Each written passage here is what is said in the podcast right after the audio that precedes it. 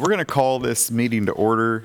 Um, This is the September. Oh, I'm el- sorry, Monty. Oh, I are need we to unmute. muted? I apologize. That's such a beautiful picture of me right there.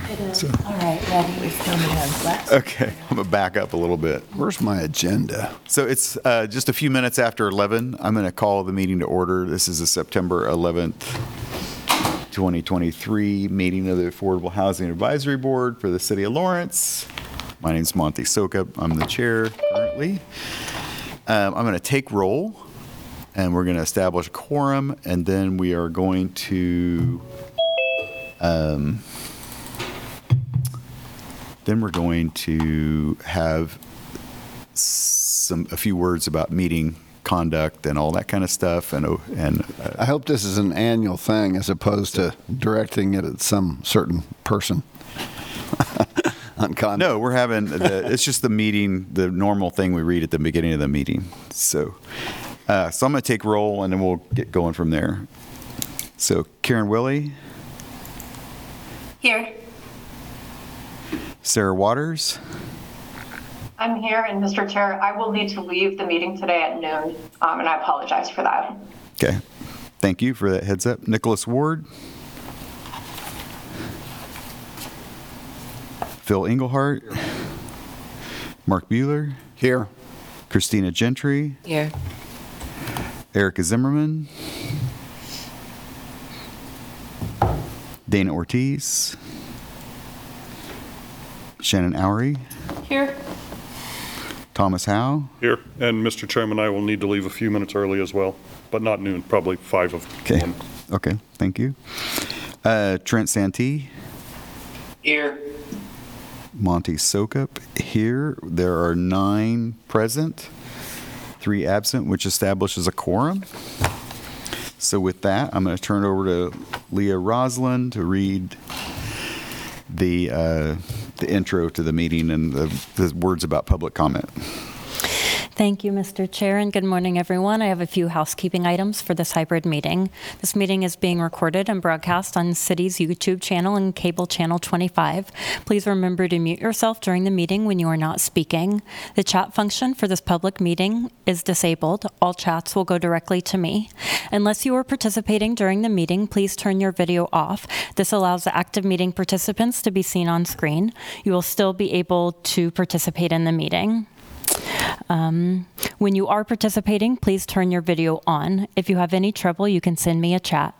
The city reserves the right to mute people or to turn individual videos off to minimize distractions during the meeting.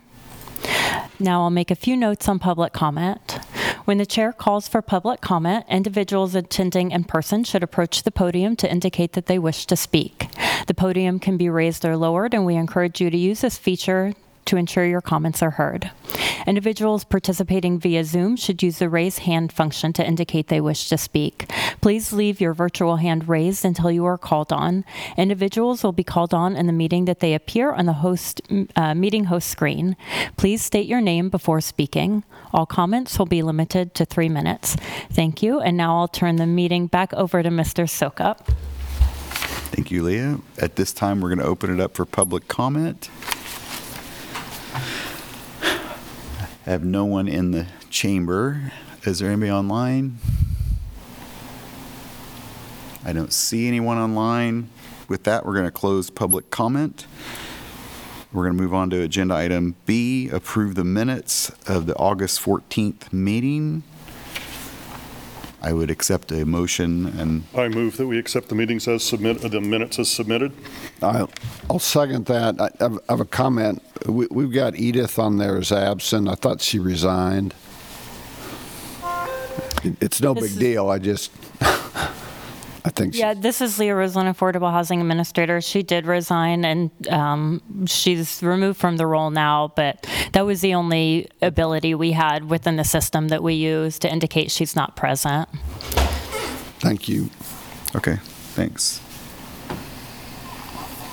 Uh, And do I have a, was that a second Yes. from Mark? Okay. So, any comments or questions? Seeing none, I will call a vote. I'm going to read you in the same order that uh, I read the roll. So uh, minutes, Karen, Yes. Sarah, Yes. Nicholas. Oh, sorry. Mark Nicholas absent. Phil, Yeah. Mark, Yes. Christina, Approve. Erica. Oh, Mark, there. Shannon, Abstain. Thomas, Approve? Trent, Yes. Monty. Yes. Motion passes eight, z- eight zero with one abstention. So with that, we will move on to the regular agenda. Um, receive presentation on revised draft plan for the home and ARP funds. Aaliyah, I think I turned that over to either you or Danny. That will, this is Leah Roslin, Affordable Housing Administrator. We have Brad Carr here to present that to the board. Oh, we have Brad online. Yeah, Sorry, Good Brad. morning, board members. Uh, Brad Carr, I'm the Community Development Analyst um, in the Housing Initiatives Division of Planning and Development Services. Uh, We want to thank you for the opportunity today to present our revised version of the city's Home American Rescue Plan Act allocation plan. Um, As you may recall, uh, the initial draft version was presented to the public at your February uh, 13th, 2023 meeting. Uh, The city's consultant provided a presentation and the initial draft of our allocation plan. After submission of the plan to HUD for review, they've asked us to make some revisions um, and to avoid any potential fair housing problems.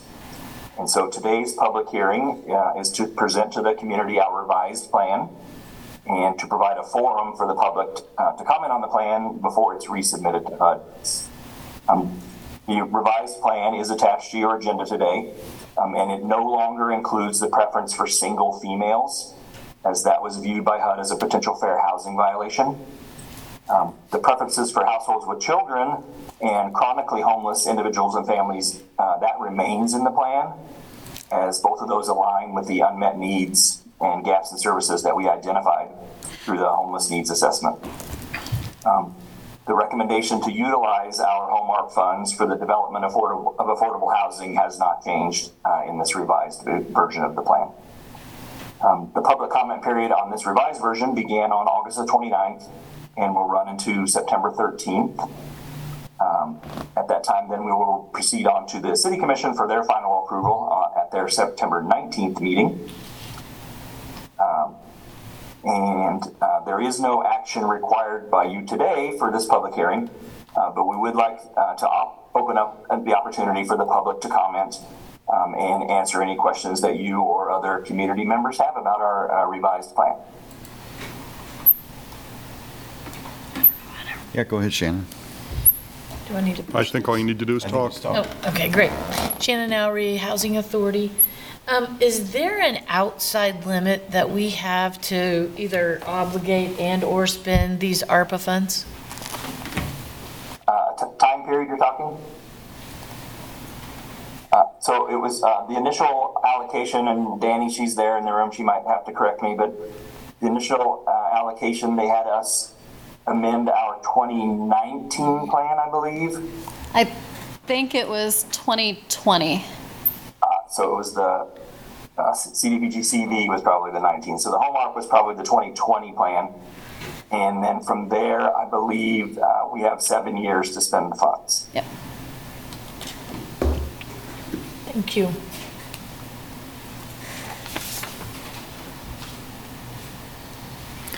Uh, Monty Sokup, I just, one other question. Was the objection due to the uh, reference to female because that's a protected class? Yes, yes, that's exactly what it was. So was there, could have we have left, I'm just curious, and I'm not asking that we change, could have we have left in single family or single income families? Is that per- uh, allowable language or would it be in the future? Or do you know? So families in, in this sense are uh, thought of in several different ways. Um, it, it can be a, a one-person family, um, or you could have a multiple-person family. And so, um, by using the terms that we have tried to keep in the plan uh, for households with children, and then for chronically homeless individuals and families, and so that way we're trying to cover all of the qualifying populations as whether they're a single family or um, a multiple individual family. Um, as far as adding income in, all of the qualifying populations, this does uh, relate directly to homeless individuals, uh, those fleeing or attempting to flee domestic violence, or other uh, populations where they potentially are at a greater risk of becoming homeless. So HUD is assuming all of those are at or below the 30% of our median area income. Thank you, Brad. Any other questions? Any recommendations? Uh, Okay, with that, I don't think there's any action to be taken. Is that correct, Leah? I had, No action, if we, if we could just ask if there is any public comment either in the room or online. Okay. yeah, I- Phil, you had a question? yeah, I had a couple of just informational questions under the uh, home ARP production housing goals. Uh, I'm not sure, I'm not sure I'm exactly in the right place, but uh, I had a question about how we got to per unit costs of, of 180K and, and how that uh, term unit was defined. Am I in the wrong place here? Uh, What, what page you on? Well, I- just took out a couple, I have home ARP allocation plan draft wa- was what, what I had in my notes. And there was a a subsection, home ARP production housing goals, where a num, a per unit cost of approximately 180K was, uh, wa- was brought up. uh, And that's how they got somewhere between 19 and 38 units with a per-unit cost of 180K. And I was just trying, for my own purposes, to understand where those numbers came from. And so are you, are you talking about page 35 of that report? the I home- am, yes. The home ARP production Yes. housing goals? I can kind of take a stab at that. So we actually used um, some of uh, the applications that had been submitted to the Affordable Housing Advisory Board uh, by, in your last round of funding, um, by some LIHTC developers. And their pro formas are very detailed of what they have to submit to the state of Kansas to receive those uh, low-income housing tax credits. And so um, we presented those numbers to the city's consultant. The city's consultant kind of crunched the numbers for us and, and determined those ranges that if we provided anywhere from a 20 to 40% subsidy of the per unit cost to a developer, um, then that would equate out to that dollar amount per unit and then determine that we could hopefully build a range between 19 and 38 units at, at that level for the uh, about 1.4 million dollars that we have available. Okay. I, I think that's probably as, as clear as we can make it, so that, that, that works for me. This is still just an, orig- an, an allocation draft plan, and so um, if this is accepted by HUD, then we would put out a much more detailed RFP asking for um, proposals from developers, and at that time is where we would really be able to get in and dig deep into the actual numbers of what they're proposing. Okay. Sounds good. Okay. Thank you. Anyone else? Any other questions? Okay, then we are going to move on to uh, agenda item uh, C2, which is receive instructions on review and scoring of the Affordable Housing Trust Fund applications. And I believe Leah is going to present that. Thank you, Mr. Chair. I'm going to bring up a PowerPoint. So first, um, I'm going to go over a brief PowerPoint presentation, just as a reminder and a review regarding um, prioritization of applications based on the AHAB's NOFO. And then I'll go into looking at the actual scoring matrix, walk through that so all members are and a common understanding of how to complete that and submit that. So I will bring up the PowerPoint.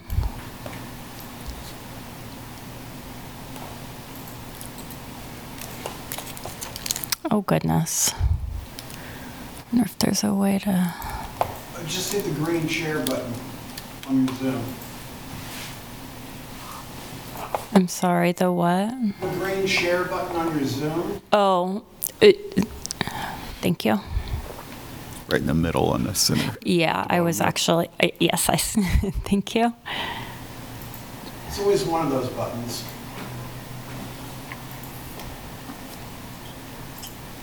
That'll work. There you go.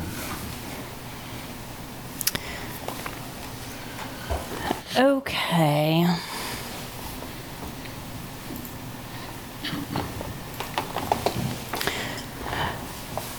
So here's a reminder of the timeline. Once the applications are received on Friday or by Friday, September 15th, I will, which is when the applications are due, I will begin preparing documents for the Affordable Housing Advisory Board review. The AHAB will review all the applications, the key elements projects chart, and the scoring matrix for each project no later than uh, by Friday, October 29th, um, to be submitted ahead of the October 9th meeting. That will allow the AHAB a week to review all applications prior to the meeting. Please do read every application and come prepared with questions by the October 9th meeting. Um, that will be the board's opportunity to ask questions of the applications before scoring and making funding recommendations. Each member of the AHAB must submit their individual application scores and funding recommendations to me no later than um, October 30th, as shown on the timeline. That's when your scores and recommendations are due via email to me. The cumulative recommendations will be included in the November 13th agenda packet and to be used for discussions to, to make funding recommendations. Just going to pause. Um, any questions? Yeah, I do have a question. Yes. Okay, to jump in. Please.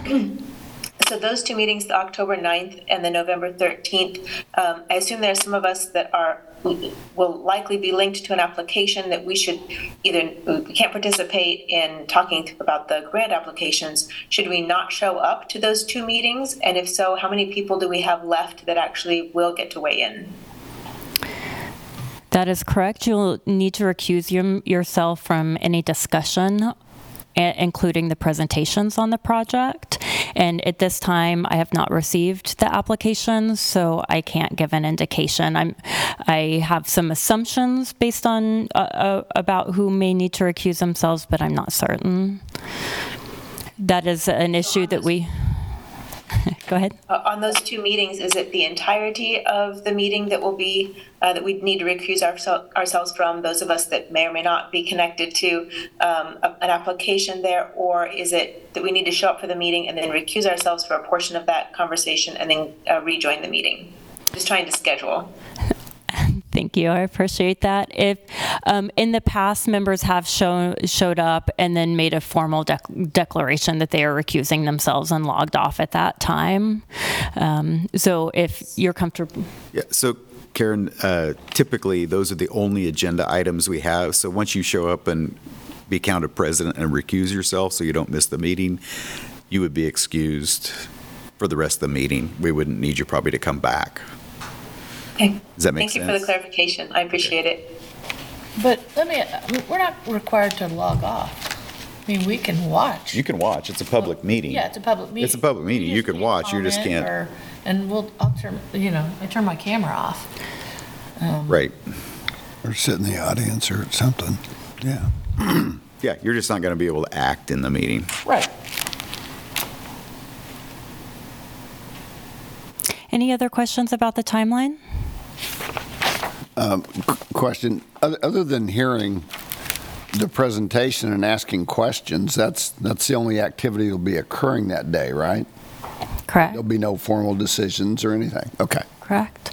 Yeah, the formal recommendations come on the Monday, November 13th meeting.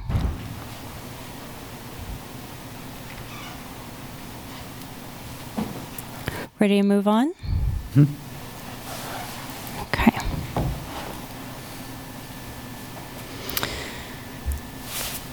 Um, when reviewing the applications, please make sure that the projects align directly with one of the purposes outlined here in terms of what is allowable for affordable housing trust funds. So, providing and improving the quality, availability, and affordability of housing in Lawrence, acquiring land for future affordable housing, and investing in public private partnerships for the provision of affordable housing. Any applications that do not meet the parameters of one of the following allowable projects that are listed here will be screened out by me ahead of time and will not be reviewed by the Affordable Housing Advisory Board. So again, the allowable projects align directly with the trust fund purpose and the AHAB goals that the board has set forth. So the allowable projects include affordable housing or land acquisition, new affordable housing development, rehab of affordable housing for preservation of existing affordable housing stock, accessibility modifications, housing vouchers, projects that increase community awareness on affordable housing, and projects that advance racial equity in housing. Leah, can I ask a question? Please. Um, Just a probing question. So this is from last year's experience. Um, Will there be discussion on any applications that are not complete? Um, So we had embedded into each application where the applicant were to answer to each of these structured questions, but the- we had a quite a bit of conversation to one that did not complete and fill the application. Would that be a repeat this year? Thank you for that question, Christina. No, since that um, since that happened, I added a statement on the NOFO stating that incomplete applications would not be reviewed by the board. So moving forward after that, those will not be provided to the board for review either. Okay, Thank you, Leah. Yeah, So th- we won't see them? correct. So that decision's made by you? Well, incomplete applications are not accepted. Yeah, but you're making that call. Somebody has to make it. I'm just asking who. Yeah, I mean, based on if their application is not complete. Okay. It's not a subjective determination, I guess. Does that mean if they leave any question blank? Um, Yes, I'm, if the application is not complete, then it will not be reviewed. I, of course, will follow up, and if time allows, give an opportunity for that applicant to complete the application. Okay, great. Um, But, yeah, the expectation is that the applications are fully complete to be considered for funding. So applications have been submitted already, I assume. To date, no applications. Well, they all kind of wait till the last minute. Typically, yes. Okay. So I was going to ask you if we could pre-look, but there's nothing to pre-look at. Um, Okay, so if your deadline's the 5th, 15th. how are you going to, are you going to follow up on the 6th and say, what about number 12? It's the 15th. Or what, you know what I mean, what whatever the deadline is? Yes, as soon as I receive it, I. You'll I do what you review. can to bring us, to bring all the submissions to us as completed. Absolutely. I mean, our priority and value is that we want to see all projects come Yeah. forward and give every applicant a chance to have a competitive I'm, review. I'm asking because these are where complaints come from. That I didn't get a fair shot. Well, why didn't you? Well, I didn't do my job. Okay. Thank you. Yes, absolutely. Okay, so in terms of once you receive the applications um, and begin to review and prioritize them, um, here are the um, general parameters, and then I'll go into more specifics. So, as board members, again, review and ap- evaluate uh, uh, project applications, prioritization should be made based on the following criteria. I will go into further detail on the prioritization listed in the NOFO and in the matrix in the upcoming slides. Um, and want to note that while awards do not need to be prioritized solely based on the scores alone, the board does need to have rational and reasoned explanation for awards and should not be made based on personal opinions, political views, or personal preference. So the evaluation and prioritization criteria include um, the award prioritization is identified in the NOFO and voted and agreed upon by the board, the application matrix scores, the project timeliness, significance of funding gaps in the project, community need, and alignment with the Affordable Housing Trust Fund purpose.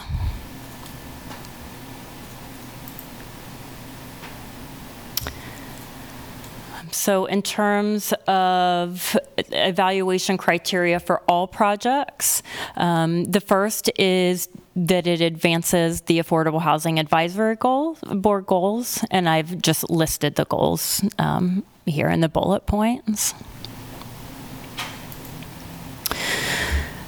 All projects also need to advance city strategic plan housing goals, specifically SWN goal number five, SWN goal number six, SWN goal number seven.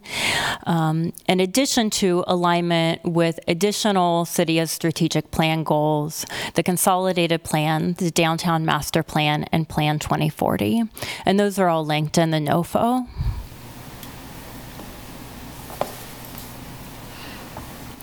In addition, all projects will be evaluated based on a strong commitment to racial equity and affirmatively furthering fair housing. The inclusion of priority populations that have been identified by the board and the city based on disparities that exist in access to safe, affordable, and accessible housing meaningful neighborhood engagement and community outreach, the developer or the organizational capacity, and the area median income of the populations being served.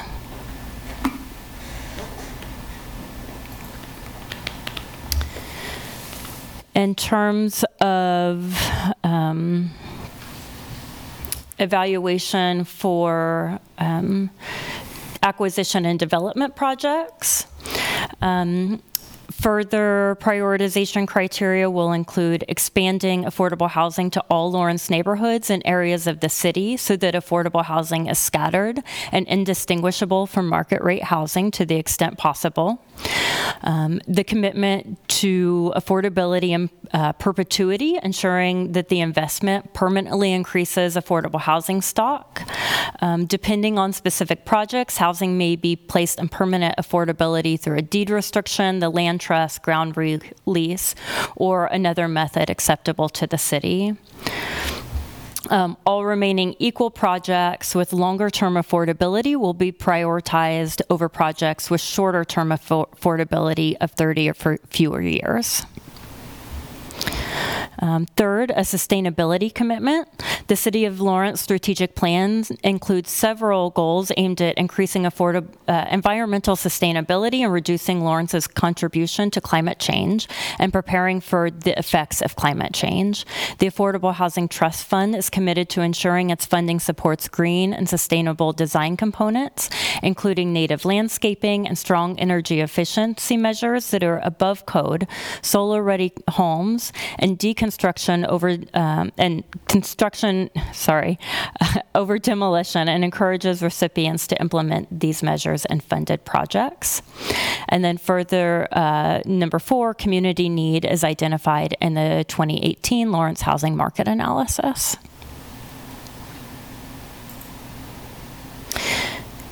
And then further prioritization for acquisition and development will include infill development, the cost per bedroom or person, the number of units created, the leverage, developer fees or percentage, distance to transit, distance to green space and recreation, distance to schools, and distance to the nearest grocery store.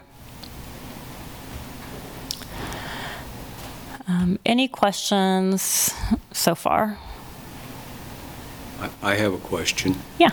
Uh, you, under your discussion of, you know, affordability and, and length of time, you mentioned ground lease. Do we have any examples of that particular mechanism being used in the context of affordability? Mm, I'm going to look to Yeah, Jeff. That's, excuse me, uh, Thomas Howell, Lawrence of Realtors representative. My understanding is that's what tenants, the, the Lawrence Community Land Trust, they own the, the ground and they lease, that's a ground lease back to the owner of the improvement. And so there's a, there's a ground lease that is for- Well, well, she, she mentioned the, the land trust as a separate item, so I didn't know if the grant, I mean, that was what I thought I heard her say. So, yeah, I'm familiar with that mechanism, but I thought perhaps there was something in addition to the, the tenants model. Yeah, there is. This Okay. is Shannon Oury, uh, Housing Authority. Uh, I believe both uh, the Housing Authority and Bert Nash, I know for sure the Housing Authority. Um, You have a 99-year lease from the county on the property that the cottages is built on. And I believe that the transitions, uh, Bert Nash's house is also handled in that way. So the county owns the entire par- parcel of that property, and we have 99-year leases on them. I, I- I'd like to talk with you at greater length. Yeah, I don't need to do it right now, but I'm, I'm curious about that mechanism, so, okay, thanks. Okay. I am going to go through the review matrix, so I'm not going to spend a lot of time on this, just to show these are the categories, the total evaluation categories used in a scoring matrix for acquisition and development, for a total points possible of 200. And then for um, housing supports, rehab, and modification. These are all the categories used to score and prioritize those projects. Um, again, with a total points possible of 200. And then to Karen's earlier question, AHAB members shall not participate in the discussions or voting regarding any applications if they have a conflict of interest or substantial conflict of interest on one of the applications. And if you have any questions about that, you're welcome to um, to ask me offline, or um, if there are any additional questions right now, I'm happy to take those. Okay, um, so now I'm going to go to the scoring matrix.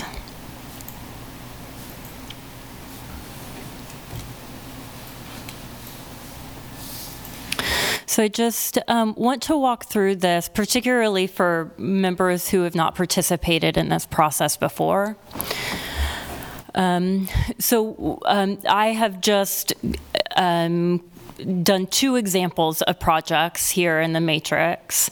When, so when um, I, sorry, I blew this up way too much. When you receive the materials from me, um, you will receive um, the appli- uh, every project application, and you will also receive this um, Excel workbook from me. Right now, there's just two tabs for the projects, development and acquisition, and support services and modification. When you actually receive the spreadsheet, um, this would say the name of the applicant instead. So this would instead say at Astra Affordable Housing Provider, which is just something I made up. Um, similarly for here. So there will be a tab for every single project. Um, I'm just going to move over here. So then um, this is the total list of recommendations. So what you'll do is go through the review matrix, compare that with the application, insert your scores, and then that information will be moved over here. So I'll, I'll just walk through an example. Also want to make sure that um, I'm clear on what will already be filled in versus what you will be filling in. So um, when you receive the um, spreadsheet, I will complete the applicant name, the project name, the project type, and I will insert the requested amount. Additionally, I will go ahead and insert scores for anything that is just sort of black and white, objective information. Um, uh, so, for example, I've filled in the AMI served, um, staff experience, et cetera, based on the responses in the application. Um, other um, answers and scores are more subjective, and that's when the AHAB members, you all will actually fill in your score. So, for example, population served, the project responds to local community need, et cetera, et cetera. If you hover over um, into these little red triangles in the corner, you can see a pop-up, and that will give you the specific points so you don't have to review back to the NOFO, but you can see, okay, so there should be four points for each of the following priority populations that the project has served, and it lists those um, on the note there on the spreadsheet. This is a more subjective, um, even though the applicants will check off responses, um, that is, uh, will entail some um, board member um, evaluation as to whether those populations are affirmatively being served or whether it's simply a matter of non-discrimination. Um, and then further to help to help you find those responses on the application i've put so section 3 question 2 on the application. So you can see specifically where you should be referring to the application to see the response. So you can fill that in. That will already be filled in. Um, neighborhood and community engagement again that will be filled in or you will use the can hover over, look at how you should be assigning points. And it can be on a scale, so it doesn't necessarily have to be 0, 5, or 10. Those are just sort of the benchmarks to guide you. Um, so going through, again, um, many of these are objective questions. Um, you can look at the response in terms of racial equity and inclusion um, their financial information. Um, leverage will be filled in, and I will actually note the um, percentage of leverage that they're bringing in. Cost per bedroom, objective, I will state here in the right-hand column what exactly that is. The developer fee, I'll put that response in, so it's just very clear, length of affordability, et cetera, et cetera. So then you'll come to a total score at the bottom, and then here's where you can insert any of your individual comments or recommendations for that specific project. Um, any um, all the scores and the worksheets are a matter of public record, so whatever you put in terms of comments and recommendations, um, again, it's, it's for public record. So then you will do the same thing for every project. So you can see similar for this is an example for an accessibility modification project. You can go in and put in your scores for the different things. Similarly, you can hover over and see what the points uh, should be, the scale. Um, put in the scores. They're slightly different, but fairly similar. So admin fee as opposed to developer fee, long-term stabilization as opposed to length of affordability, cost per household as opposed to cost per bedroom, et cetera. There are more subjective questions on this in terms of what constitutes low barrier services, um, what constitutes active collaboration, um, if they're adequately meeting community need, um, if they're providing trauma-informed services, et cetera. So you'll fill that in, come to a total score, and again, you'll have the opportunity to put in any comments or recommendations. So you'll do that for every single project application. Then over here, you can see that um, it's been moved over, and this is where you will insert your individual recommendation for funding. And so um, um, this might be a discussion that the board would like to have uh, either now or a, an upcoming meeting in regards to values regarding fully funding projects and zeroing out others versus um, underfunding requests in order to fund more projects. But if you um, want to recommend funding um, 450 then you can fill that in there, again there, fill that in there. And um, you can see that here at the bottom, you'll be able to tell how much you have remaining to allocate and what your total allocation is. It is very helpful if members do reach a zero a, a balanced budget. So if you get to zero and remaining, um, that really helps when then I average all the recommend. So when I present it, um, when the board is making recommendations, I show what the average or the mean is uh, for the recommended amount that each project is funded. And then you can enter any brief notes here. I'm almost done. Just want to show you the key project elements chart.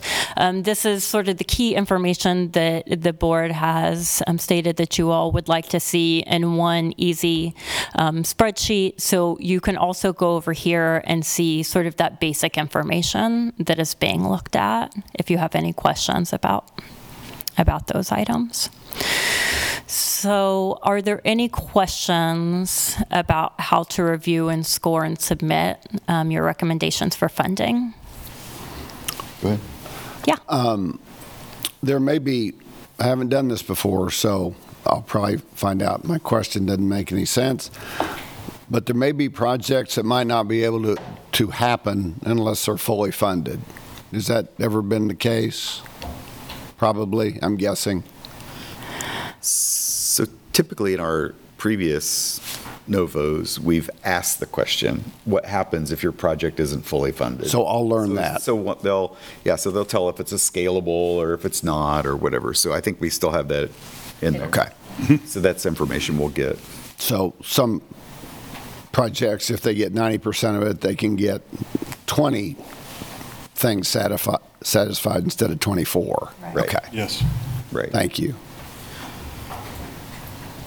Um, I would just say this is probably the best matrix and process we've had to date. It may not be perfect, but it's by far better than what we've been using. So I thank you, Leah, for leading the charge on that. And I know Absolutely. everybody's work here as well Yeah. to, I think it was three meetings to get through that or something, but um, I think it's well worth it, so.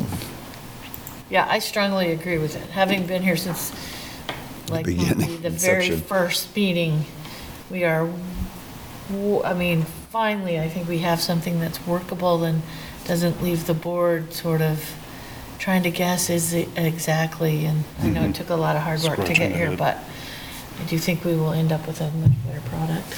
Yeah. Yeah. Thank you all for your incredible work. Okay. Is that the end of your presentation? Yeah. Unless there are any other questions, Thank you, it. Leah. That was very helpful. Absolutely. Um, Okay, so we're on to item C3, which is review five-year affordable housing advisory board strategies and consider approving goals six and seven uh, that we've worked on previously uh, in several meetings. So I think what, uh, since we started with six and seven, I think let's look at six and seven if we can agree that those are acceptable the way we modified them the last time. Uh, Then I would suggest we move on to five and work our way backwards to one. Um, So let's start with goal seven. That's all right. Uh, Oof. Can- Oh, great, you got it up there. So we worked on this last time. Um, So it's increasing community awareness on engagement, affordable housing. Our output goal is five affordable housing community engagement programs in five years. Um, Hopefully, we'll see some of these in the NOFO, NOFA process uh, that will uh, get us a start. Uh, I think the idea generally in five and a five year- years was that we would have some ongoing program in every year of funding. It was kind of the hope with that. There could be more, obviously. So Uh, I, I wasn't here at the last, Shannon. Okay. Housing Authority. Um, but when I saw this, I also know that I have done, uh, extensive work with Brad and Danny on the affirmatively furthering fair housing plan. And part of what that requires is that we do some fair housing training and some landlord training. And I wondered if we couldn't put that in here also, because I really do think those two things go hand in hand. Um, I mean, I think huge steps were taken with the source of income resolution, and I think, um, I mean, we still get quite a bit of engagement about that issue, but I kind of wonder if we can't put that in here. And there's still a lot of um, misunderstanding about that too, from the people that have rental property that I run into from time to time. Because they heard it from somebody that heard it from somebody that said they can't do anything anymore, you know? So, yes, agreed. And I think we could just add As a strategy, you think? Well, yeah, um, and, you know, community engagement uh, on, you know, fair housing. This is Christina Gentry. I agree with that. Um, I do recognize that uh, the meeting that uh, you were in attendance with, we had talked about uh, earmarking 90,000. Maybe I'm thinking of an incorrect number, but we had talked about earmarking funds to produce another um, housing, either to support a project that looks to collaborate in gathering data um, and looking for maybe an outside consultant. That, that wasn't really sussed out how that would be done, but we had voted against that. Is it some way that we are understanding what, how are these trust funds going to be used to support these increased community awareness engagements? Um, Is the city supporting that financially, or is this coming from trust fund uh, dollars? Are we allocating, are we looking at um, actively funding this kinds of outreach? Um, because someone's doing that work. And so is this volunteer? Is this being supported by the city ARPA? I- I'm just asking a question, if we know that answer, uh, about how we support that work intentionally with fiscal opportunities. And the- again, Shannon Oury Housing Authority, I mean, we engage in this work. We've done landlord symposiums to try to do this. We will, we are trying to plan another one. So we, we do it. I know the city has done it at times, um, through Human Relations, I believe, has done some. So, um, but a- as far as the,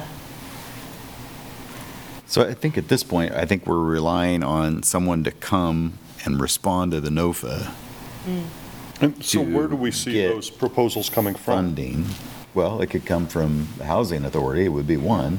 us, Could be from the city staff to, like if they wanted a, like the report that uh, Christina's talking about, if they wanted uh, funding for a housing study, that could come in through the NOFA process as opposed to being earmarked. And then it would get weighted against every other proposal that comes in. I don't know if we've communicated that clearly in the NOFA.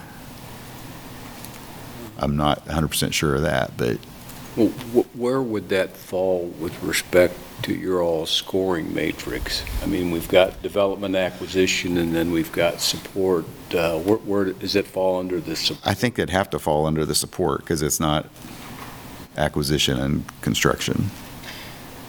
well, and this is, maybe somebody could put a pin in this to ask legal staff, but when's the renewal of the sales tax?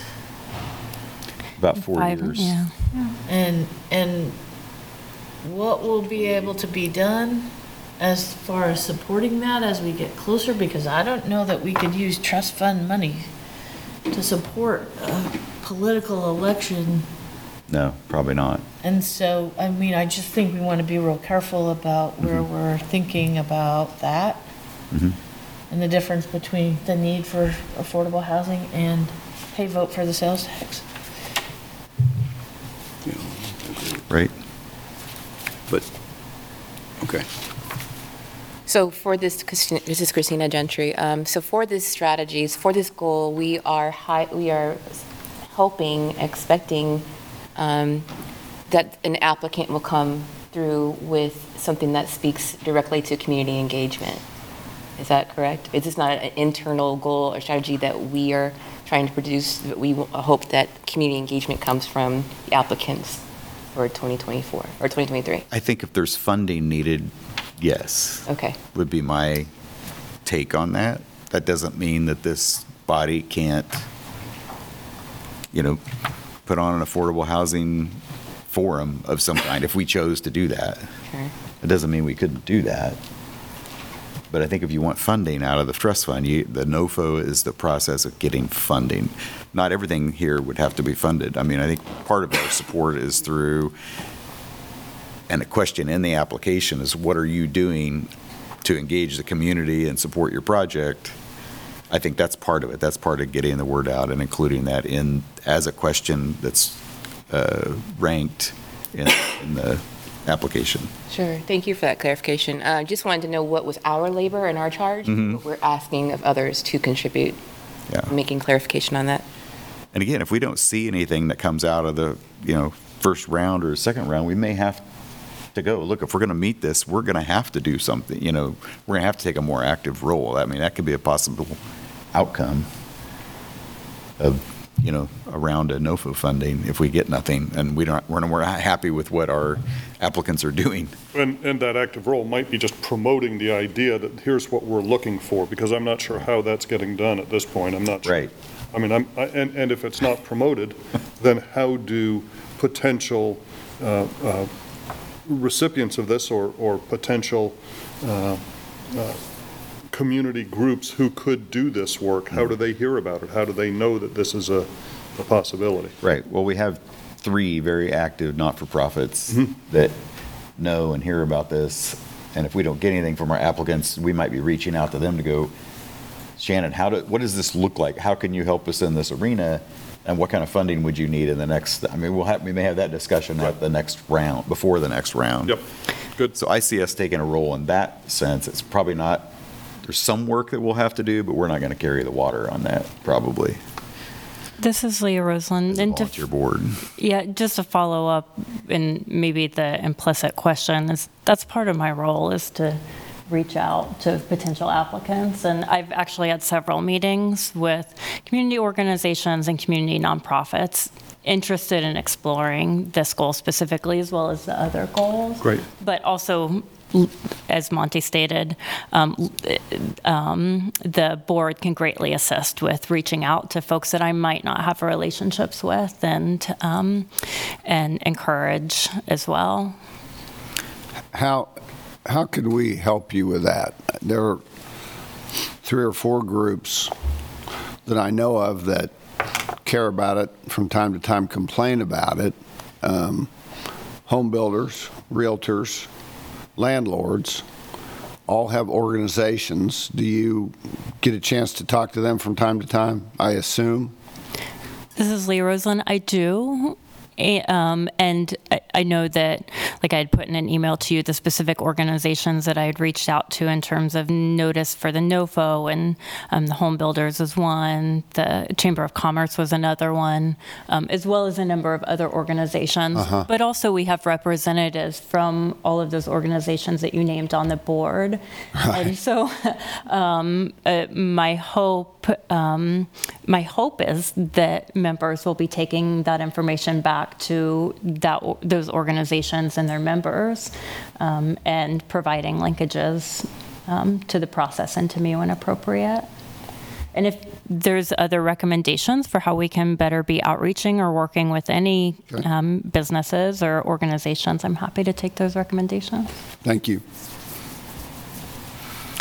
Okay, so I'm going to move us on from that. I think we need to, would need to see the fair housing bullet language added to this and bring it back, so I don't think we can approve it today. But whatever you come up with, I think next time we see this, maybe we can just approve it if we are in agreement with the fair housing. Is that a fair statement? Okay. Yes. Good with it. Okay, so let's move on to goal six then. Um, Increase racial equity in housing. The output goal is five racial equity housing programs in five years. Again, I think the output goal there was to say that we need to have, in our NOFO process, we need to see one, affirm- you know, positive, uh, active uh, program that's addressing uh, this issue. Um, We kind of, I personally, I struggled with the output goals as to how we would say what that is or what it looks like. So we just want to make sure we have one uh, at least one of our programs, uh, you know, addressing this annually, so we continue to push on this, uh, this And- matter. And when we say program, it, I mean, what are, what are we referring to? Well, I think it's, that's a good question. Um, I think it could be program, project, maybe that, maybe program's not a great word. I'm not saying we need to establish a new program every year, just that something needs to be moving forward every year to push this goal, that we have something, you know, something actively occurring that helps forward this goal. So, so do you, do you assume that, that you're looking? It could be a program. That you're looking at it post hoc and saying, this particular project that we funded has a racial equity component to it that helps push this goal forward? A particular project. Pick your element in that awarded- project, yeah, Yeah, or the- something. The project that you awarded funds to Mhm. moves this goal forward.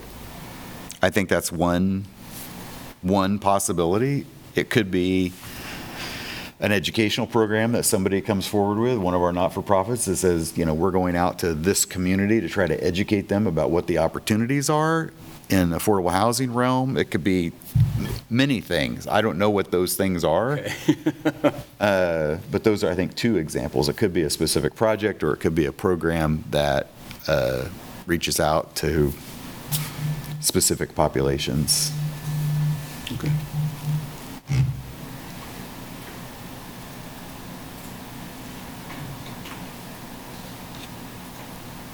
I'm open to certainly anyone's input or ideas or wordsmithing on that. I just, No. uh, This is one of those hard things that I wish I knew how to do right, without running afoul of fair housing. And, I mean, Right. I would love for us to figure that out. This is well, Christine. again, oh, go ahead.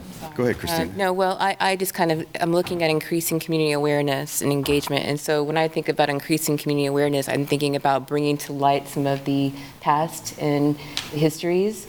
Uh, and so making um, restorative efforts to look into those policies, those restrictive covenants, those ones that, that are specific to Lawrence, um, so that people understand, or, or there is, I'm sorry, c- increased community awareness, not people understand, I'm going to use my words very carefully, but there is a community awareness component to that wherein we are speaking specifically to Lawrence and to how their outcomes have in either decreased or increased opportunities for there to be racial equity embedded into the framework of housing opportunities for people um, experiencing um, lack of affordable housing. Not just lack of affordable housing, I think the component too to be very careful with and to be clear is the, um, the ambiguous language that was previously used in some of the policies and to bring to light um, increased community awareness of what, what those outcomes have been, the unintentional outcomes of racial uh, equity in housing. And so to constantly, you know, drive that needle home and to make that a priority educational opportunity and to increase community awareness because I feel like there's some, a lot of othering um, in the scope of housing as if Lawrence does not do that. Lawrence does not participate in this. This is not how Lawrence is, has shown up in spaces. And we have history and documented history that proves otherwise. Right. So I feel like the, continuing the community awareness about that component can raise an awareness and say, yes, indeed we did. and this is what we're going to do to restore those practices going forward.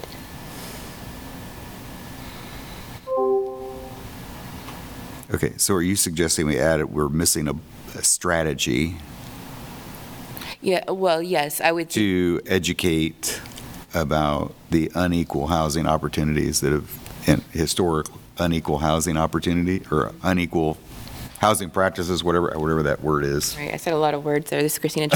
right? Um, So I, I feel like, just like we were t- talking about in our future discussions, um, the outcomes of raising taxes and um, increasing home, uh, property taxes, we continue talking about the outcomes that have produced um, displacement or a great number or data that reflects demographics in certain areas of Lawrence. Um, because it's not just because they're rental properties and they're affordable that people are living there. There have been structures that have been reproduced over time that say that people were not allowed to live Mhm. own property here. So the outcomes of that data and kind of understanding like this is where the populations are segregated in the space of, of Lawrence would be something I think would be notable. Um, that would be ongoing, and and I don't know what that looks like, but um, that's a, maybe a strategy to consider and to place in uh, to our next opportunities to speak on strategies.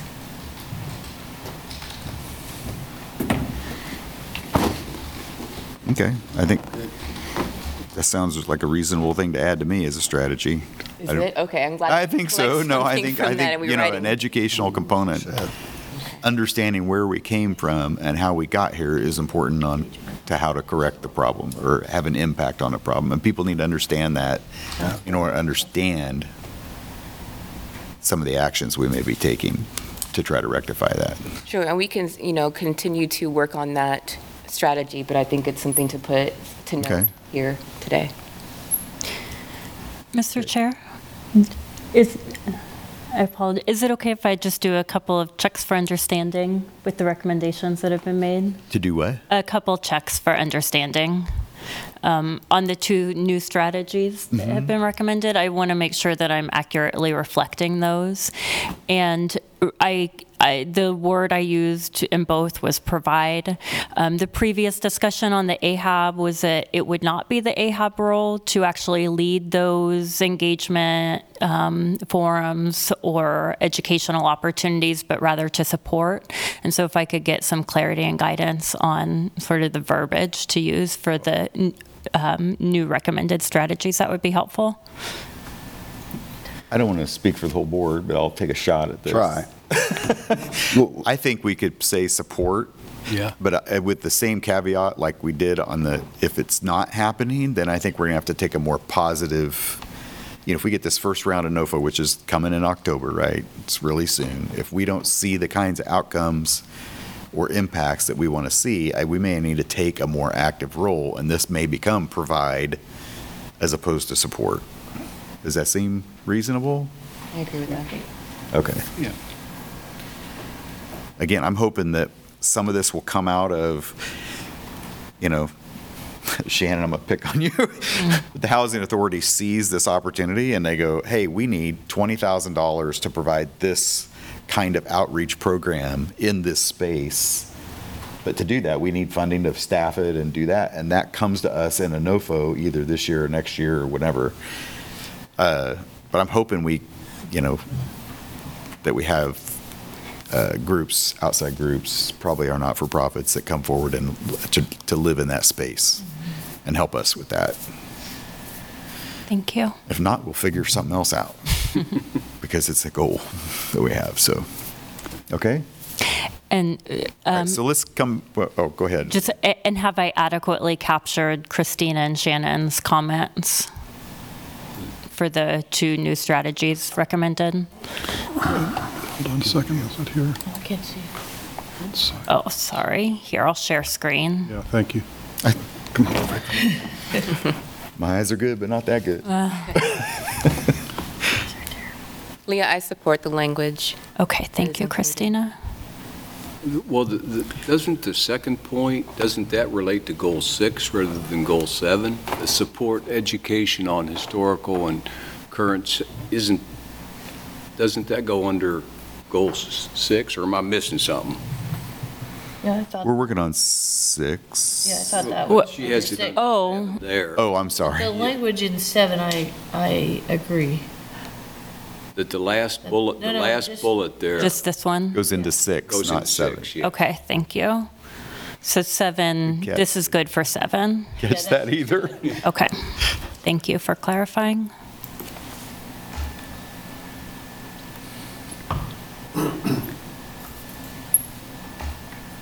Okay, so we- if we're in agreement on this, then I think we could approve this one and be done with, for, at the moment, for six. Are we in agreement, consensus, that, I don't think we have to take a vote, are we in consensus? Let's go. I agree. Okay.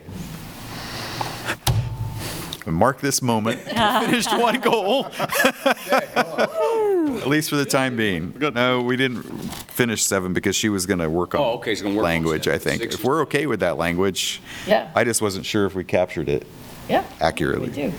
do. Okay, so on strategy seven, are we okay with the language on strategy seven? We're good. Yeah. I'm good with it. Okay. Anybody online? I can't, I'm not looking online there. Sorry. Did, did they all follow us? I mean, we kind of moved Yeah. pretty fast there.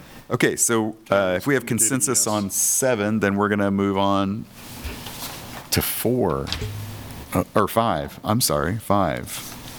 I was ready to turn the page there. Alrighty. Okay. Residents in unstable housing situations have more permanent, affordable, and supportive housing options. Our goal is for 50 tenant-based rental assistance vouchers uh, in five years from 2023 to 2028. I am unclear as I read that, Leah, is that 50 a year? Or is that 50 over five years, so 10 a year? 50 over five years. So that's 10 a year. And, and let me ask this question, Shannon with the Housing Authority. Currently, you, fun- the uh, trust funds half of our New Horizons project, which are homeless vouchers for families in the shelter. We currently have 13 of those that are active. And So then, annual, well, just, I mean, We the have problem 13 people with, in the pipeline. well, we have 13 people currently using a voucher. Okay. The problem is, is that if I have a family of eight, that's a very different amount of money than if I have a mm-hmm. family of two. So it's not like I have ten vouchers. It's like mm-hmm. I have X amount of money and mm-hmm. whoever's next on the top of the list gets the voucher. And whether that costs me a thousand dollars or five hundred dollars depends on the size of that family. Um, and then we, we also are funded vouchers through the city home program, which hmm. is a different Right. program, Different pot right? of money. And so my question was, is this new vouchers? So you're, go- so Right. let's say currently you're, Not additional, I don't think. I think it's continuing, okay, that was similar my to what we're question. doing. Are we trying to do more vouchers or are we trying to maintain what we're doing? I think the goal was to maintain what we're doing, it, not provide an additional. I agree. Is, is the city funding outside of what we do, is it, is it elastic? Is it d- budgeted every year? Is it $2? Do you have a feel? There's no city funding for vouchers other than the home funds, which come to the city and then are, are passed through, I guess is the best Okay, word, to so- the housing authority. Help me understand, how much last year did you have to, The current year, we're like 290,000? Sounds right. you remember the year before? Just, 270 probably? Okay, so around 250,000. Oh, yeah, somewhere Okay. between 250 and 3. Okay. For the whole time I've been here, except that one year.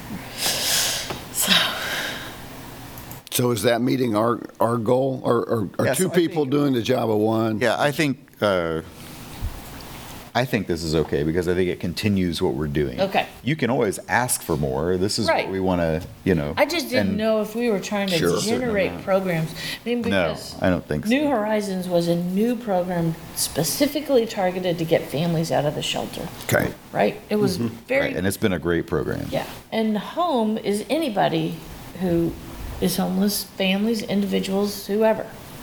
So, Okay. And one has federal strings and one does not. which is better for me, but I'm just saying.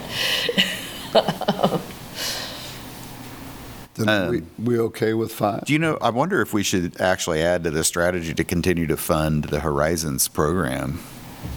Is that too specific if we did that, or Well, then how am I, why do I c- why would you come the in and fill out the application application? every year? And- Okay, And so we need to keep it else open. Eventually might want a Oh. voucher. Right, They don't, because it's a lot of hassle, but, and- right. um, And there may be another name for another program and, Right. yeah. Yeah, this leaves it open. Yeah, leave it open. My opinion. Okay, are we okay with five? I would like more context on recommending strategies to enforce source of income non-discris- non-discrimination ordinance. Mm-hmm. What is our, what could be our influence there? What does that look like? Does that look like continuing to talk with um, or have conversation with the HRC? Does that mean like continuing to talk or talk with um, legal? Um, What is, give me an idea of what th- that strategy could look like in action.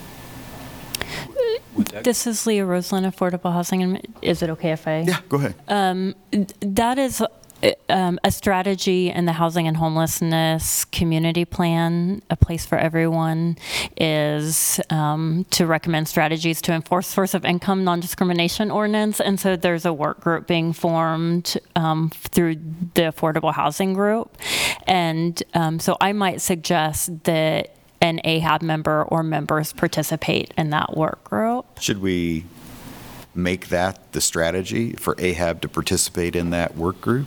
Maybe that would be more direct. Keith in it, yeah. Yeah. for. Go. Yeah. Give other Isn't ideas? the next phase of what's happening is somebody's going to, with the city, talk about an enforcement strategy? Because when it was adopted, doesn't it kind of lack Enforcement. that piece? And so I don't know what a, what, I don't know what a committee can do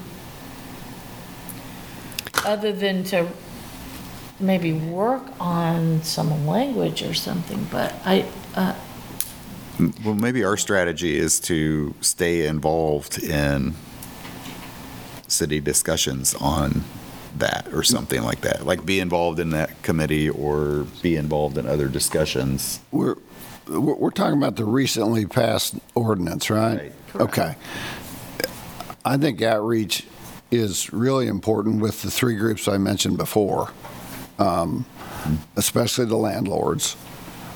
Um, New, you know, new rules, new law, new understanding. I mean, I was at one hearing, and some of you all were too, and um, I thought the information was good, um, given to the public. I think some of them listened, some of them didn't, but uh, that, that's pretty normal. so, and I do think the city has an obligation, the city, not us, has an obligation to make people aware of laws they pass, and that's what that is. So, um, just like speeding on residential streets, you know, is that our, you see what I mean? It's kind of in their bailiwick. so maybe Leah can give us some better idea about what this committee is attempting to do?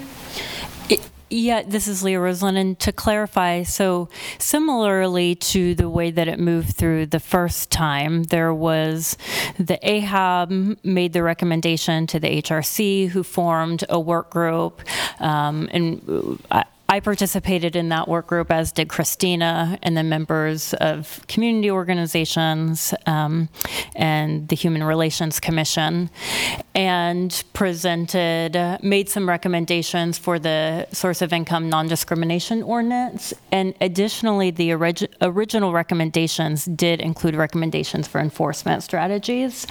Um, the city um, determined to at first just take on the adoption of the source of income non-discrimination ordinance and not tackle the enforcement measures.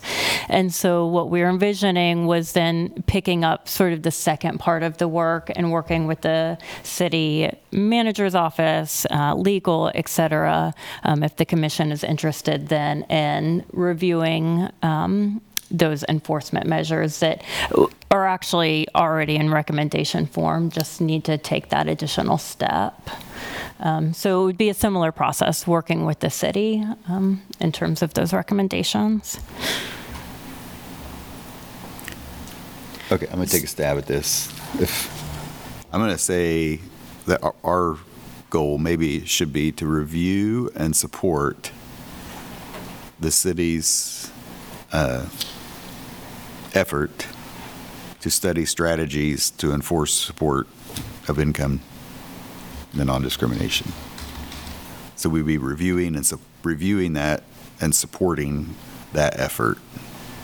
I'm good with that, if others are. Does that make sense? Did you catch that, Leah? Did it? Did I get that? The committee would review and support the city's effort to enforce Yep. That looks like. to create, or city's effort No. to create strategies or whatever you want to say. This is policy, this is Christina Gentry. So are we looking at supporting policies or supporting policy? I think so. I think we're, We're supportive of, of the income discrimination ordinance, right? Right. Okay. Yeah, Just okay, wanted to so clarify for review and language. support the city's efforts to create policy to enforce source of income non-discrimination or- ordinance. I, I don't know why we need policy in there. I was driving home that it's, a it's more like a, a law, like it's, like there has teeth in it, and the policy it was, um, I think, important language to use because it drives home, it's not a choice, um, that this is like a strategy that also has been run through city legal and in supports in other places. We don't need to use policy, but I chose to use that word right now. Okay. But there, there are other things we can't discriminate against that we have. Do we not have policy for that? We do. As it We do relates to probably have. housing or as it relates to That's what, housing. Well, I think that this goal number five will probably suss some of those other things out. Okay. ultimately, it's not going to be our choice whether it's policy or not, but we can certainly. I, I- I'm, I'm okay with that Okay language. with that. Okay. Are we in agreement on number five? So ordered. Consensus? See anybody Yes. online consenting? If that's a word. Okay. Consenting. word. Move on to number four. And I'm, hold, I'm going to take a little break here. Uh, Leah, how much time do we really need to allot to this? I know we got a couple things on the agenda after this. Yeah, well, we have 45 minutes left, and um, I mean, those are the items left on the agenda. So, yeah. Do you think we do one more and see where we are? so far we've moved through them pretty quickly. Okay, okay. Well, let's move on to four then, and we'll reassess at the end of our discussion on four.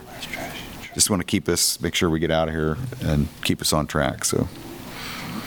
Plus, I know you want to see this at the next meeting. So- Right. Okay, goal four, residents living in poor conditions have improvements made. Our goal is 70 units in five years. Uh, So take a look at the strategies there.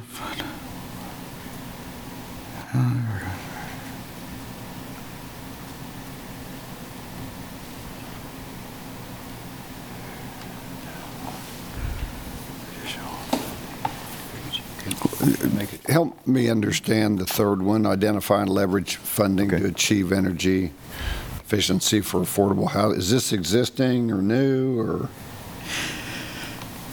So we actually have an agenda item on that Yeah, I was gonna today. say So we're, there's a, like a, ener- a new energy program, solar energy program that okay. came up, and we're gonna. Does, does this talk relate to that. community development block grants? Is that what, um, the weatherization program? I, it could partially. I mean, partially. That, that is something that is funded. I mean, that's one of the mechanisms that we use for, Yes. to, to create weatherization and energy efficiency. Yes. Right. So there are, there are some in place already, and then it's maybe encouraging new and, like We- what, we are what Independence Inc. has provided, has done, things of those nature. We're currently modifying that program. Um, It, it was not To be necessarily, more in line with this, huh? to be more in line with this. Um, to be more impactful Good. with the work that we're doing and to ensure that, um, we're not just throwing weather stripping up, we're not just throwing attic insulation in, that we're actually doing energy audits. We're actually looking at what is the impact for the homeowner of the work that we're doing. So, Great. yeah, it's in a complete rehaul right now. so. Yeah, good. And so I, I think that, um, you know, if that's part of what we can help, you know, identify and leverage, that, that's of good value. Along, along those lines, uh, do you anticipate as this program is reconfigured, that the, the output goal that we have now, do you, would you conceive of, I know that's only Ahab's fraction of it, but would, in general, would you see this reconfigured program increasing the availability of, of you know, who, who, who gets the funding and, and, and how widely is it spread? Would you see it increasing under this reconfiguration? No, actually, when, when looking at reconfiguring it, we are going to be able to assist less, but it will be a More larger valuable. impact. Yeah, I, I believe that. Because for, you know, weather stripping, attic insulation, storm windows, I mean, we typically have about 35,000, 50,000 to work with. As you know, as you start really getting deep into energy audits and we're looking at replacing HVACs, we're looking at replacing windows, all that stuff, that 50,000 is going to Doesn't get, go very Goes far. pretty not going to go anywhere, yeah. yeah. But the Siding. impact will be, Roofs. will be greater. Okay. So I'd like to ask something about bullet number two, because mm-hmm. I know the city's rental inspection program was adopted by the city commission, and that there's a whole department that does that. And so my question is, what value can we add? That's a good question. I don't know. This is Leah Roseland, Affordable Housing Administrator. I just want to um, note that these strategies come directly, and I had it pulled up, come directly from the City of Lawrence Housing Market Analysis Roadmap to Meet Dashboard Goals recommendations. This is where I got those strategies, so I- I don't have opinions about the adoption of any of them, but this is what was recommended by the consultants in terms of those strategies. I mean, and I don't remember the timing They're doing that, though. of, but I think, I can't remember when their rental inspection was started. I, I But- can. It, it was maybe 10, mm-hmm. maybe 10 years. Okay. Could be, Just a little bit before this Yeah. group started. Yeah, Yeah. the Um, program just experienced a ordinance change about maybe two or three years ago where it evolved to its kind of its third iteration, and I can't remember the exact if it was three or two or three but years it ago. expanded their duties, didn't shrink them. Correct. Yeah. So I think to Shannon's question, is that an area we need to be involved in and is a good use of this group's time? I mean, we're not gonna fund it, right? Because We're not going to fund does it. We're not going to fund it, this is just recommending strategies to ensure that they keep doing what they're doing? I mean, are we going to I take a think deep that's the dive city into that and commission's- study Yeah, I don't think, that? I don't think that's us. Which I don't think we're going to do. And and um, that leads you to number one. She, she's already describing that those modifications, I guess we could leave that like it is. Well, I think Yeah, we I do she's fund gonna some of do those because that. we have Independence Inc. We have and the- yeah. a couple others that we have Okay. funded Yeah, those Tim's kinds of down there. things. So And, uh, You want to remove two and approve it? Yeah, I just don't know that we have anything to say about what they do. This is I don't think they're overlooking um, conditions, poor living condi, I don't think they are.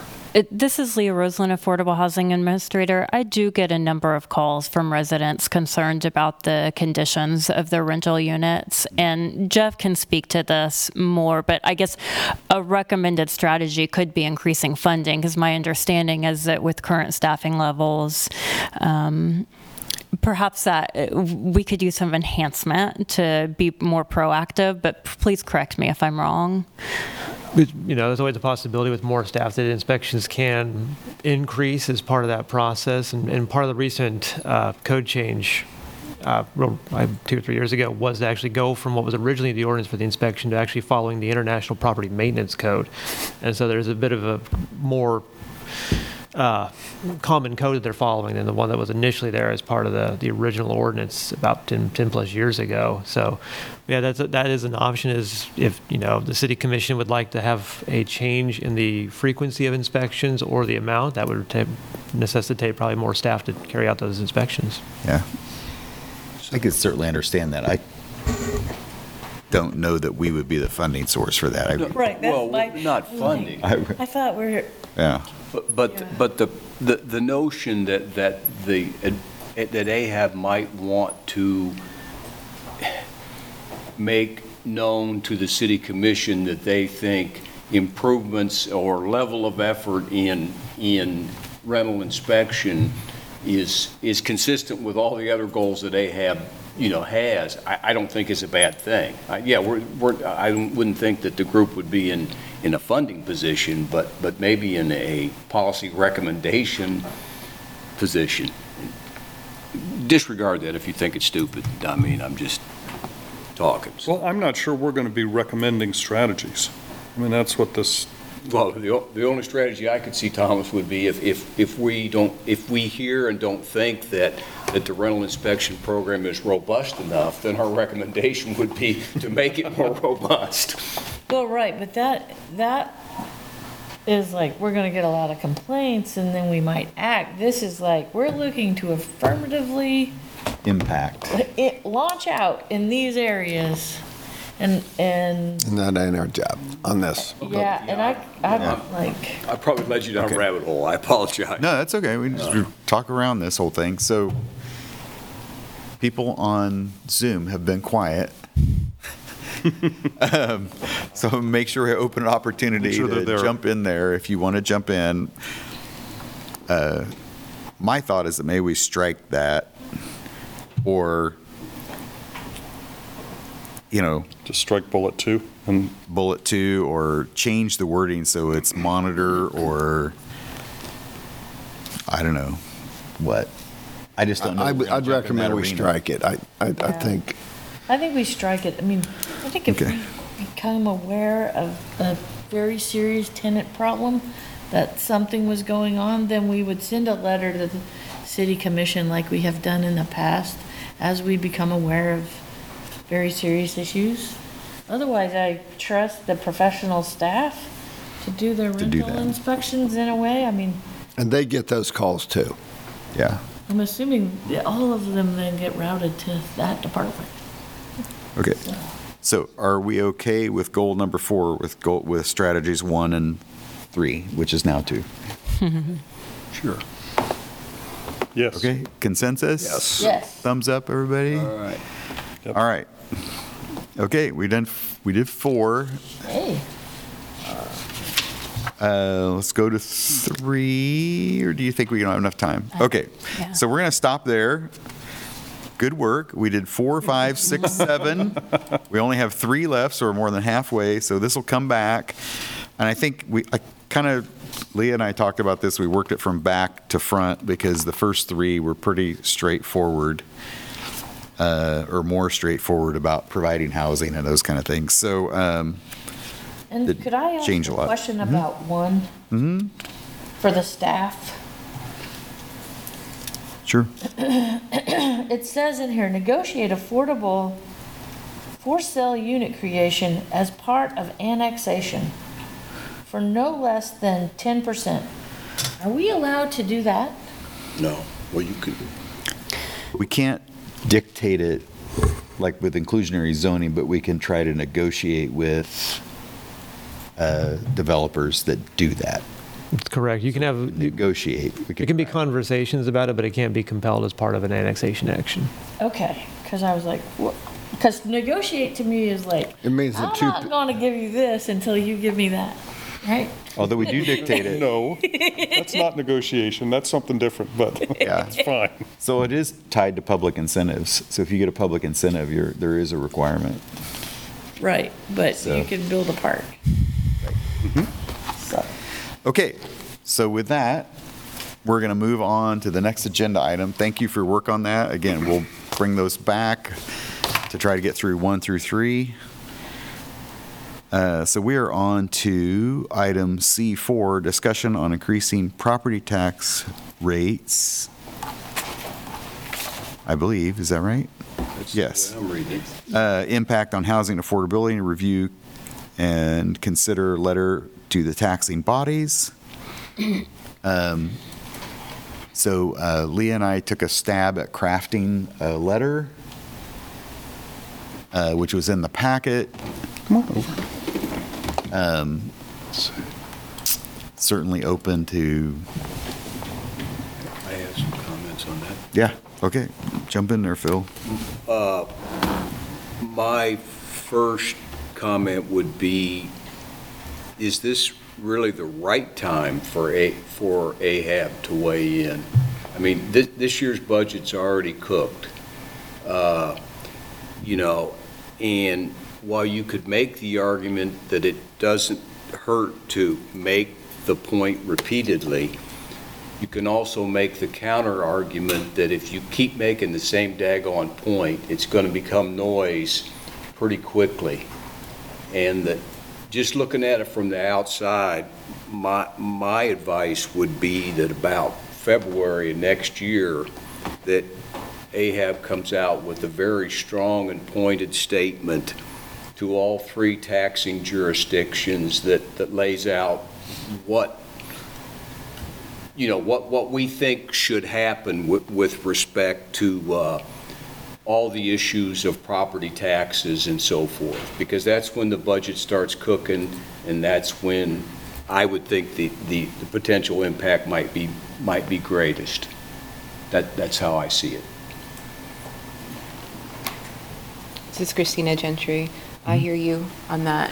Um, I also want to point, this is a particular noise I'd like to make, um, because this kind of lets us be in the space of, of continuing discussions about driving home the equity and some of the discussions that, that, I don't know when the commission votes on this, if they haven't already. I haven't been reading Lawrence Journal World uh, recently to see what those look like. Uh, But f- this is a a continued discussion, and since we are in the space of affordable housing, since we're talking in the space of creating more affordable housing, we also have to look at the implications on people to stay housed and even an increase, I think, in this space, it says, um, even those, or the, the fixed income in those single income families with children, an increase in property taxes, even a few hundred dollars, can be significant. I think speaking to that and support, um, it continues to let our community know, community is, we're engaged in this process. We're not just speaking from a board, we're speaking as, as individuals. Um, I think this affects me as well. Being a new homeowner, I, I'm going to see an increase of about $900 as across the board.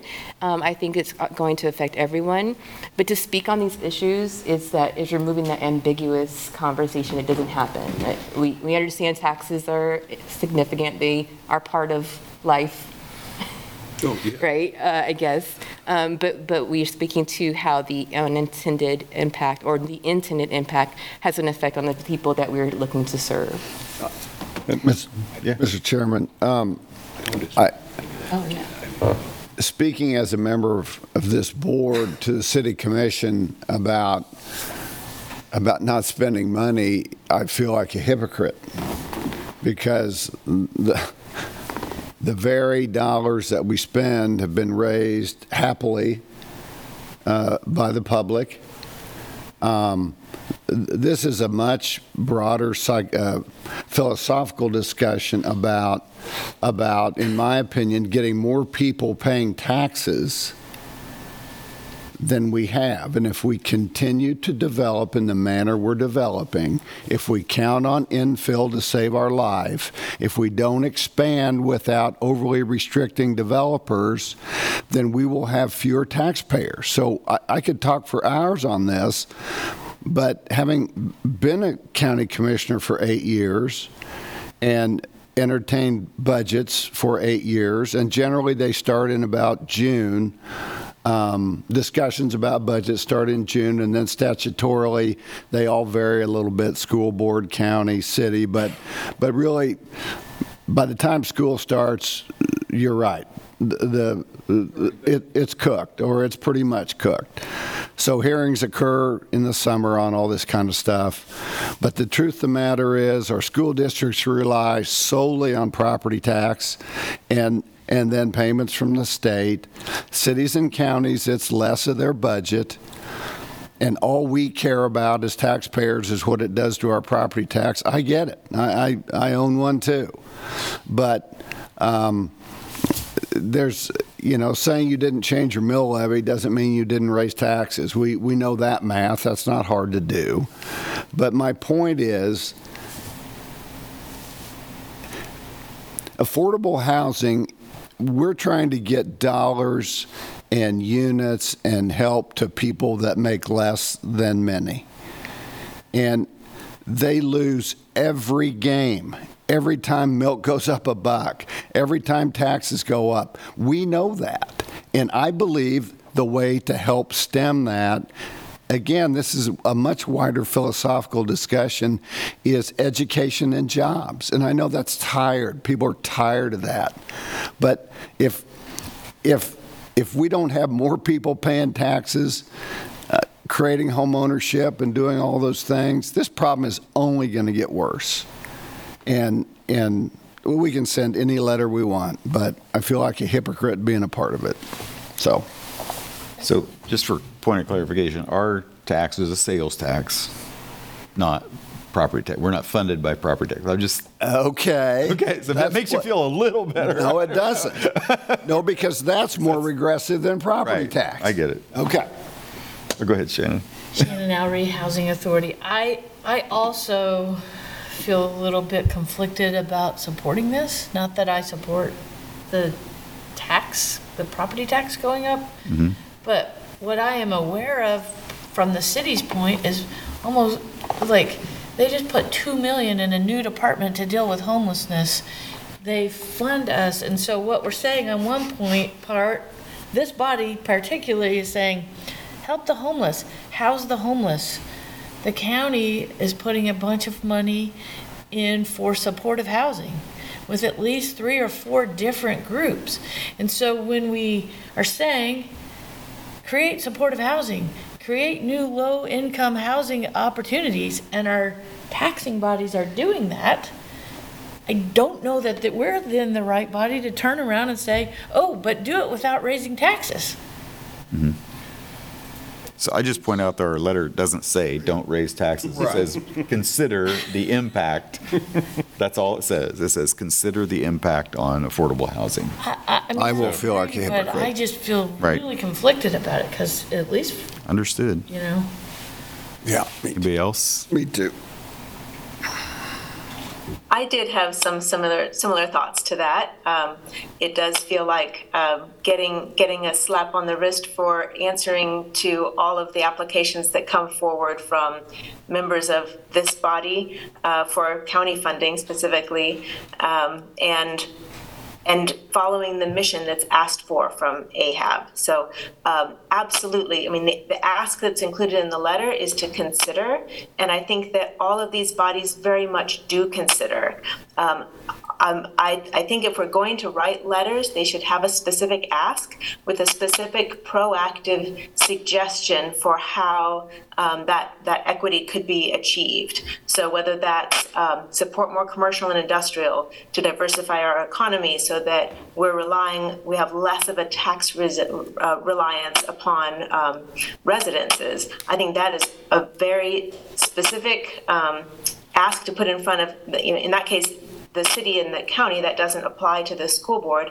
Um, Three separate letters, if we care about this, would, and if we decide to go forward with it, I think would be appropriate. Um, I think it's appropriate to recognize the trade-offs so that it's a letter that's not just a gripe, that it is a recognition that, um, so in terms of like the, the school board voted to close schools in order to have, to, to, to, you know, um, close some funding gaps, is my understanding. Um, so then how else can they do that besides, you know, raising taxes? Like, just recognizing that, that those, those trade-offs are real. Um, and also that there is a, a serious reality about the cost of taxing um, in this community. I think both of those things are true. I don't mind being told that as a decision maker as many times as you'd like to, but I would like to be left with some kind of a solution that you would like to see. Just don't pay for the stuff I don't like. This is Christina Gentry. Um, I would like, since we do have Karen Willey, um, just a little bit of point of clarification, if you would. Um, so those who apply and receive incentives for funding projects and apply through um, the city and receive those, how, what significant uh, influence or what does that do? If someone's approved for public incentives, what is, does that affect um, eventually property tax? I'm, I'm saying in a, in a small, in a micro, but at a larger level too. If the city approves the pub, public incentives, say a- developer wants to uh, gain a, a certain amount of money, and those come from public incentives, um, what is that, what effect does that have on taxes exponentially down the road? I mean, I, I think it goes through the board, the school board has to approve that. There's, there's all, uh, there's lots of eyes and lenses on that before it goes to commission, and then it gets approved by um, our governing board. What are the effects, or what are the consequences, or what, how does that affect property taxes if um, we, you know, there's a continual yes for public incentives and those be approved uh, continuously? So those, those incentives that you're talking about are, there are zero dollars that go from any taxing authority to that entity. Um, And the, it is a, a break on new, new tax income that they would be generating for us for a short period of time. So my, when I look at the math on this, and it is a math question, it's not about who applied, if we like them or not, it has none of that. That it's not a political decision in that. It is a dollars decision. If it makes more money for the county to take it off of existing taxpayers, then it's a yes. If it doesn't do that, then that is not something I'm interested in. So the way it gets played out in the public conversation doesn't reflect that, but this is not something that is paid for uh, from existing dollars. This is something that we're saying we will, we will, we will get the tax income we've always had on that property. We'll get a little bit more tax income on that property. We'll get the full impact of that new development on that tax property in the future. So it is, we are dollars ahead for those projects, or we wouldn't do it. Okay, that's good clarity, thank you. Um, I know it's not on our agenda, but I'm glad you asked. So thank you, Mr. Chair, for indulging. It's okay. All right, so let's try to wrap this up. Uh, I have three people, I think, that have kind of spoken against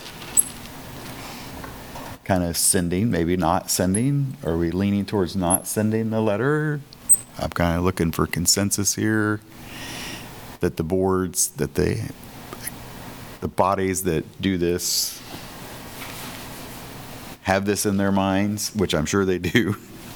Uh, I thought we were just, I I thought that our purpose was just to express this board's concern with that.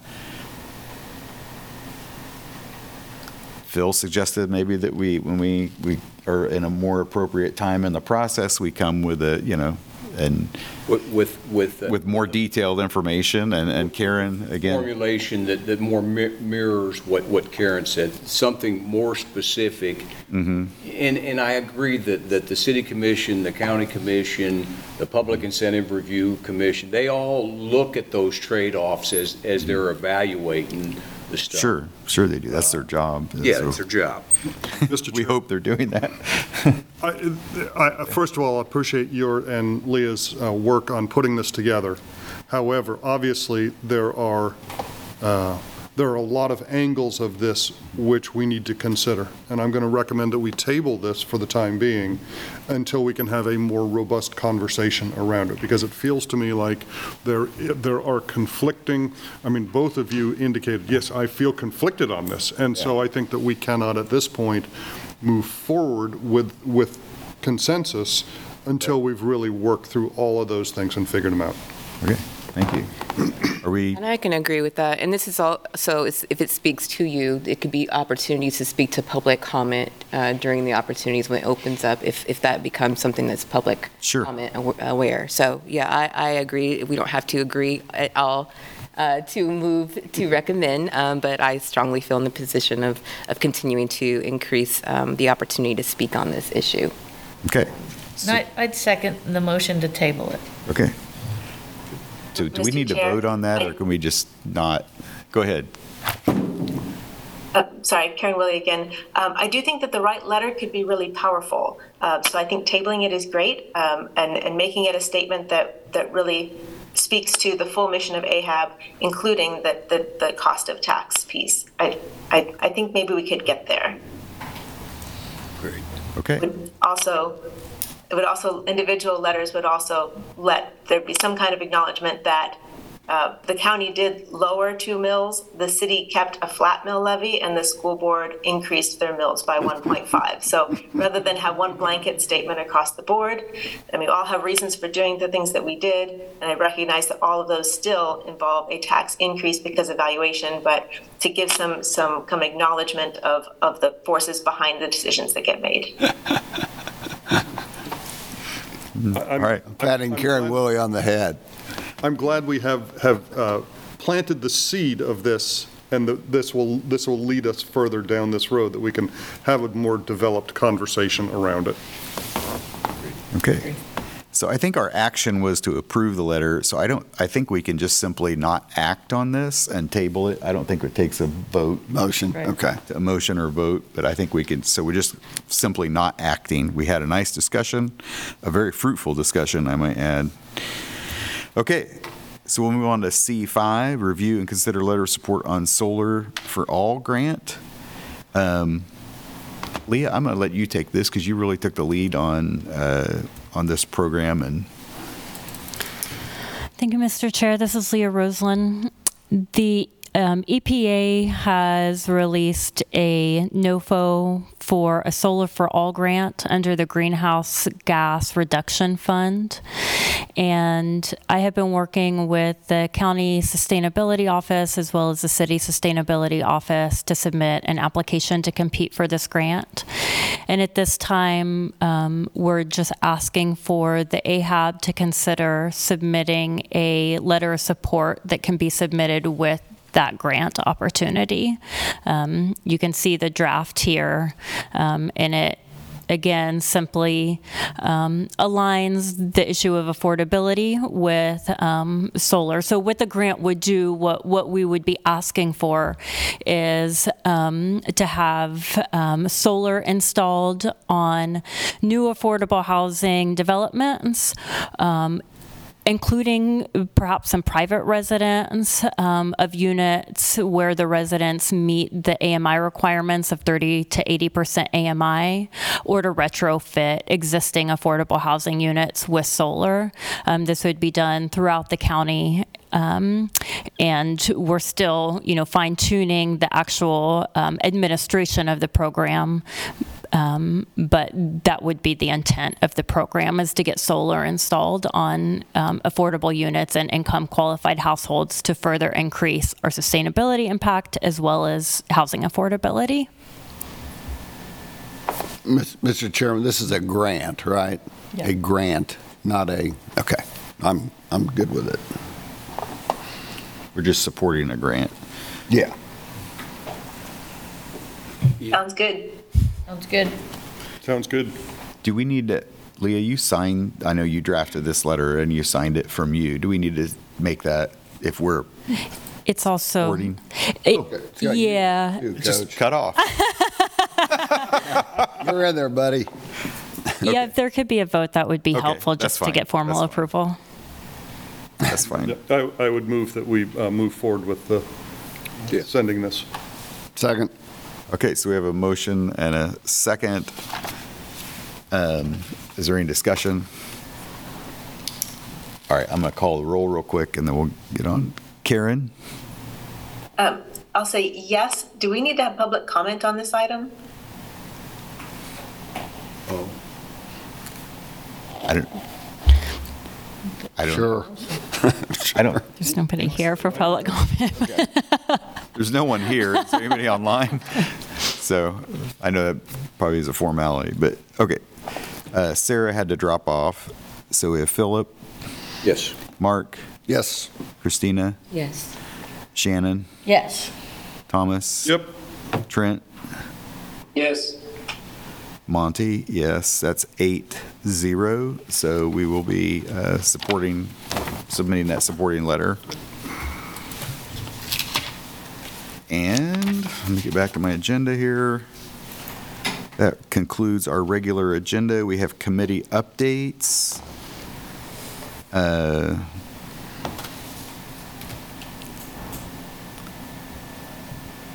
a a Place for Everyone plan, Affordable Housing Work Group update. Who would be providing that? Um, If I could, Monty, I apologize, I do need to take off pretty soon. I- If I couldn't, just give a really quick Mm-hmm. Yeah, update to the sure. equity inclusion work group. Um, And then also Leah was in attendance, so if there's anything that I miss, um, maybe there can be an added um, conversation to have or added info updating. Uh, So um, yes, s- the equity and inclusion work group met August 17th. And in that time, there were, I would say, about five people in attendance. Um, there was really a move to endorse um, education piece. Um, there was also talking about draft recommendation strategies and goals to increase racial equity in housing. There's also a tone of where the facilitators had shared that they would be stepping down and moving into creating smaller work groups, and there was a time for those who would wish to to step into the space of being a leader in each of the work groups that were decided upon. So this is not um, any information, it's really an update, understanding that there may be more opportunities for um, AHAB to have leadership in this space to come forward. Okay. Thank you, Christina. Any questions for Christina? All right, we'll move on to the, thank you, Christina. We'll move on to Land Development Code. A couple people on it. Phil? you- Well, yeah, Jeff can probably speak to this more exactly than I can, but they, the second draft of the second module is due sometime in the near future. Uh, You know, uh, Jeff might fill us in a little bit on that. That's about as accurate a date as I've got it also at the same point. in. Um, We're working to get that out this fall, so we're hoping to have Module 2, which will be the um, uh, development regulations and those kind of details coming out as part of that. But it also expects, you know, s- stuff that was in Module 1 to maybe getting revised or updated depending upon how we're hearing in Module 2 and getting some of those linkages connected back that were question marks in the first one that we're now connecting through on that one. But that should be coming out this fall, so as soon as we get a better date, I'll make sure to share with the group. All right. Would, would you remind me the, um, the website we can go to, to, So the, the website is lawrenceks.org slash LDC. And when does that close? That, that, is that the meeting in a box or is it already closed? No, Meeting in the Box is still out there. My, that's, that's the one I want. um, hoping Leah or Danny might have a computer that's working. Mine has decided to uh, quit on me. Uh, I think that doesn't stop until about mid-September, if I remember correctly. So it's got, it does have some time still on the Meeting in a Box. And it's just that simple, meeting in a box? Yep. Yep, September 15th. Thank you, Leah. Seems like it is mid-September. Okay. Thank you, Phil. Um, Other Lawrence Affordable Housing updates. Uh, These are basically just articles and uh, things that have been in the news lately. I don't know if we need to talk about any of those specifically. Um, Mr. Chair, I think probably I should have it, since I am quoted in one of those articles, and I identify myself as a member of this board. I attended the Brook Creek neighbors concerned about the 528-unit development that is planned for, that is proposed for uh, F- East 15th Street slash 1500 Road, uh, and you had a brief, con- you know, note to me about that, saying, doesn't this meet our requirements? Uh, One of the elements, first of all, the size and the scale is unprecedented in this community, I believe. Uh, They are trying to go for a RM32 uh, zoning. I believe there is only one other uh, development in town that is done that way. They claim that this is an infill development. My understanding is that infill requires usage of existing infrastructure, and uh, the infrastructure which is in place on 15th Street as exists could not handle the, a a- a development of this size. The size, scale, massing of this property, I feel, is completely inappropriate, and as much as I'd love to see a bunch more affordable houses uh, or affordable units, I'm not convinced that this meets that criteria. Mr. Chair, uh, this is Leah Roseland, Affordable Housing Administrator. The Prime Company is planning on submitting an Affordable Housing Trust Fund application for this project. And so I, I, I I just want the board to be careful about making any predeterminations on the project before a fair and impartial review of that project based on the application that's submitted.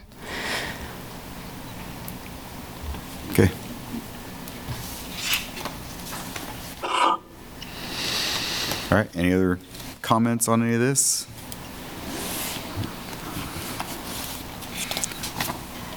Okay. Uh,